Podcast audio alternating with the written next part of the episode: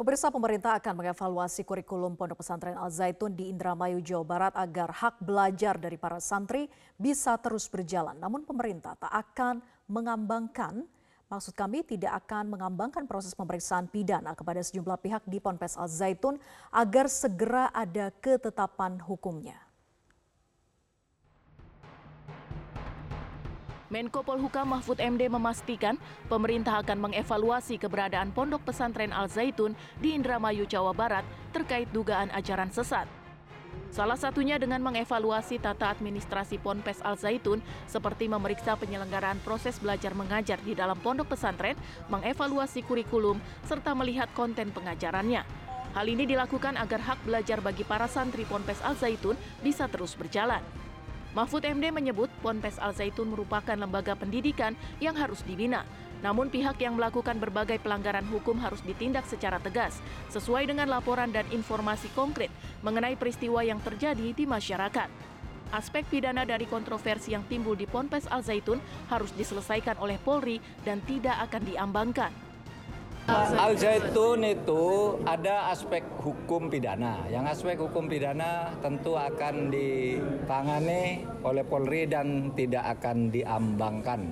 Tidak boleh ada satu perkara itu diambangkan. Kalau iya, iya. Kalau tidak, ya tidak. gitu. Jangan laporan ditampung lalu ada hambatan sana sini tidak jalan. Ada target waktu? jelas. Prof.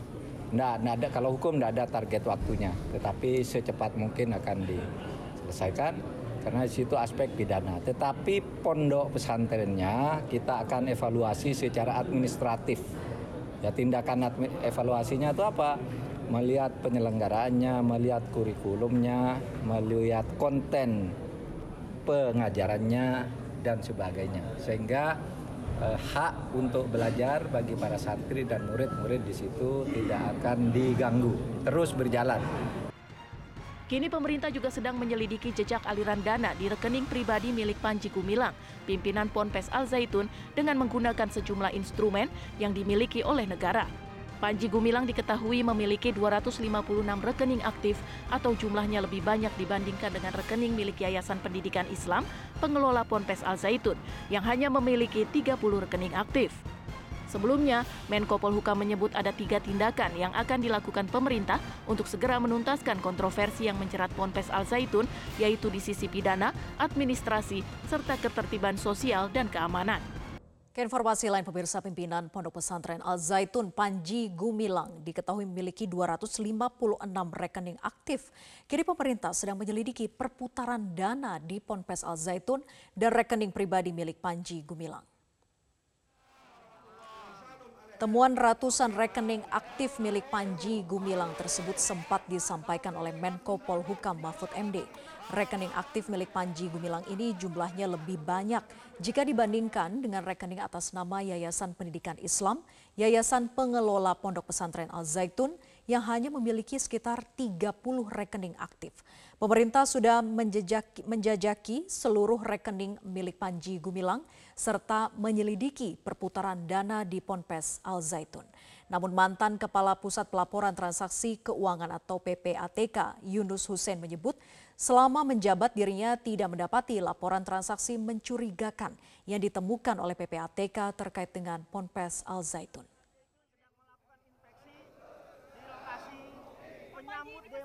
Pondok Pesantren Al Zaitun. Kita saksikan. Saya sih belum ya. Sekarang pun setelah saya tanya ke kawan-kawan di PPATK yang sekarang eh, yang menjab, ya pejabat lah direktur-direktur belum ada juga eh, laporan transaksi keuangan mencurigakan terkait pesantren Al Zaitun. Tampaknya laporan menyangkut cuci uang dan transparansi itu belum belum ada yang dan PPATK sudah okay. berkoordinasi dengan Kementerian Dalam Negeri untuk masalah ini. Seingat saya belum ada, memang pernah kami ada komunikasi misalnya dengan waktu itu Mbak Intelkam, Pak Saleh Saab, segala macam ya. Tapi belum sampai sejauh itu ya. Belum sampai sejauh itu. Dan waktu itu pemerintah masih sanggup mengatasi. Oke, tapi pernah ada kecurigaan begitu Pak? Nah karena memang dia agak unik ya. Misalnya uh, santri-santri yang masuk misalnya diminta menyumbang antara lain sapi misalnya ya. Ada beberapa persyaratan-persyaratan yang cukup ketat gitu. Memang okay. uh, unik dan menarik sehingga uh, buat orang lain Pemirsa kelompok kriminal bersenjata pimpinan Egyanus Kogoya mengancam menembak pilot Susi Air jika sampai 1 Juli 2023 atau esok hari permintaan mereka tidak dipenuhi. Kapolda Papua Irjen Pol Matius Fahiri menyatakan bahwa siap memenuhi permintaan KKB kecuali memberikan senjata dan merdeka. Kapolda Papua menegaskan negosiasi pembebasan Kapten Phillips Mark Mertens masih terus berlangsung termasuk dengan melibatkan keluarga Egyanus Kogoya.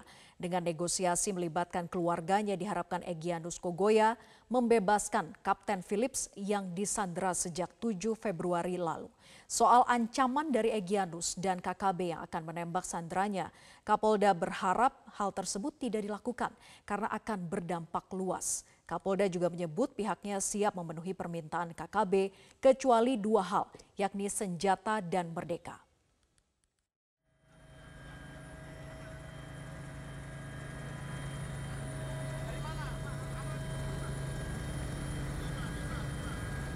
Pemirsa hampir lima bulan kelompok kriminal bersenjata atau KKB yang dipimpin Egyanus Kogo yang menyandra pilot Susi Air Kapten Philip Mark Mertens. Kelompok ini menuntut tebusan yang mustahil dipenuhi untuk membebaskan pria berkebangsaan Selandia Baru itu.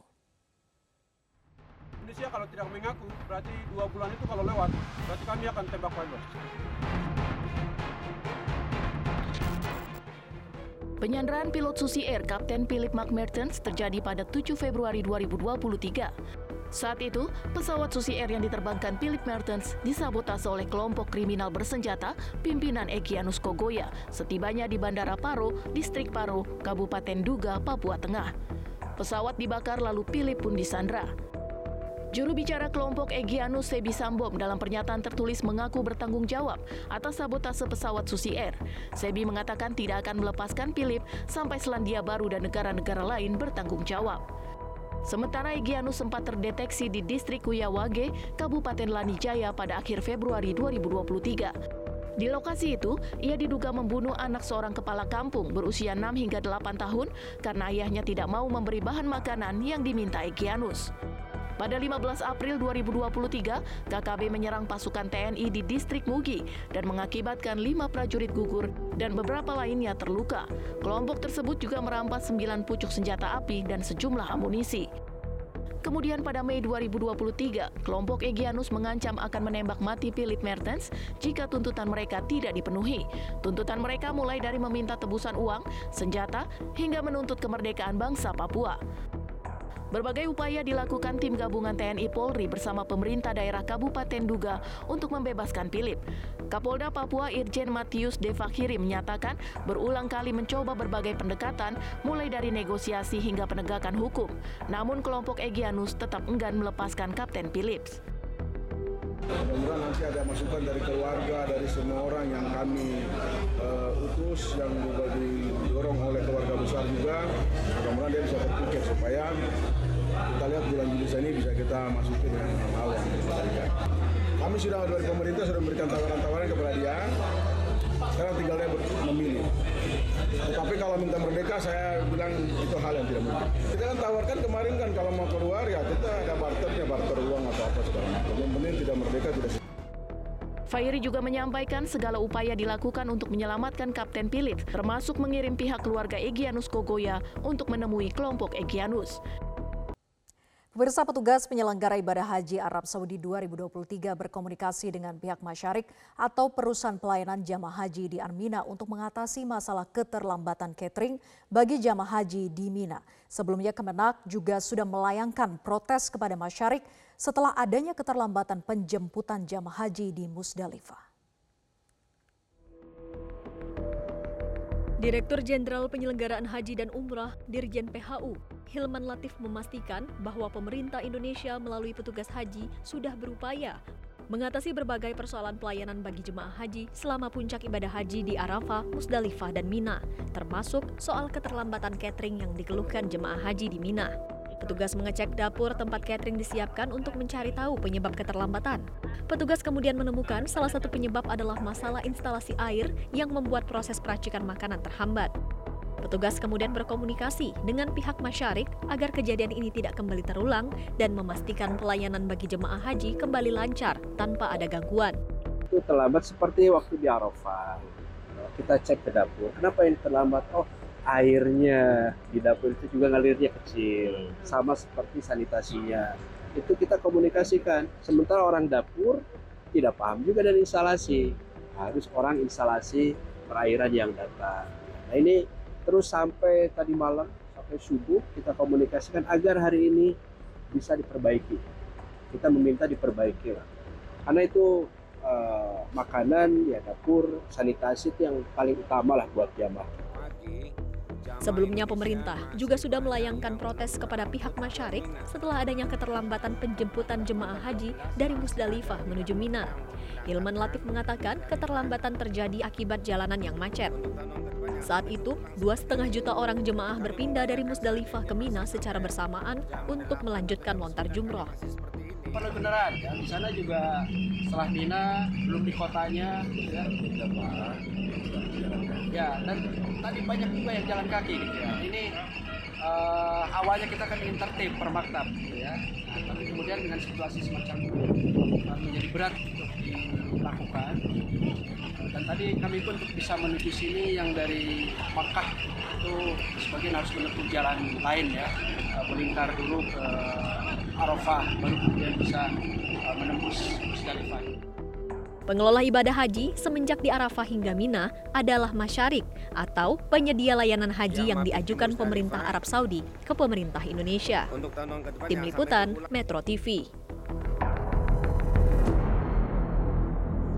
dan panas sudah mulai menyengat, matahari sudah mulai meninggi. Jam 7 saja sudah terasa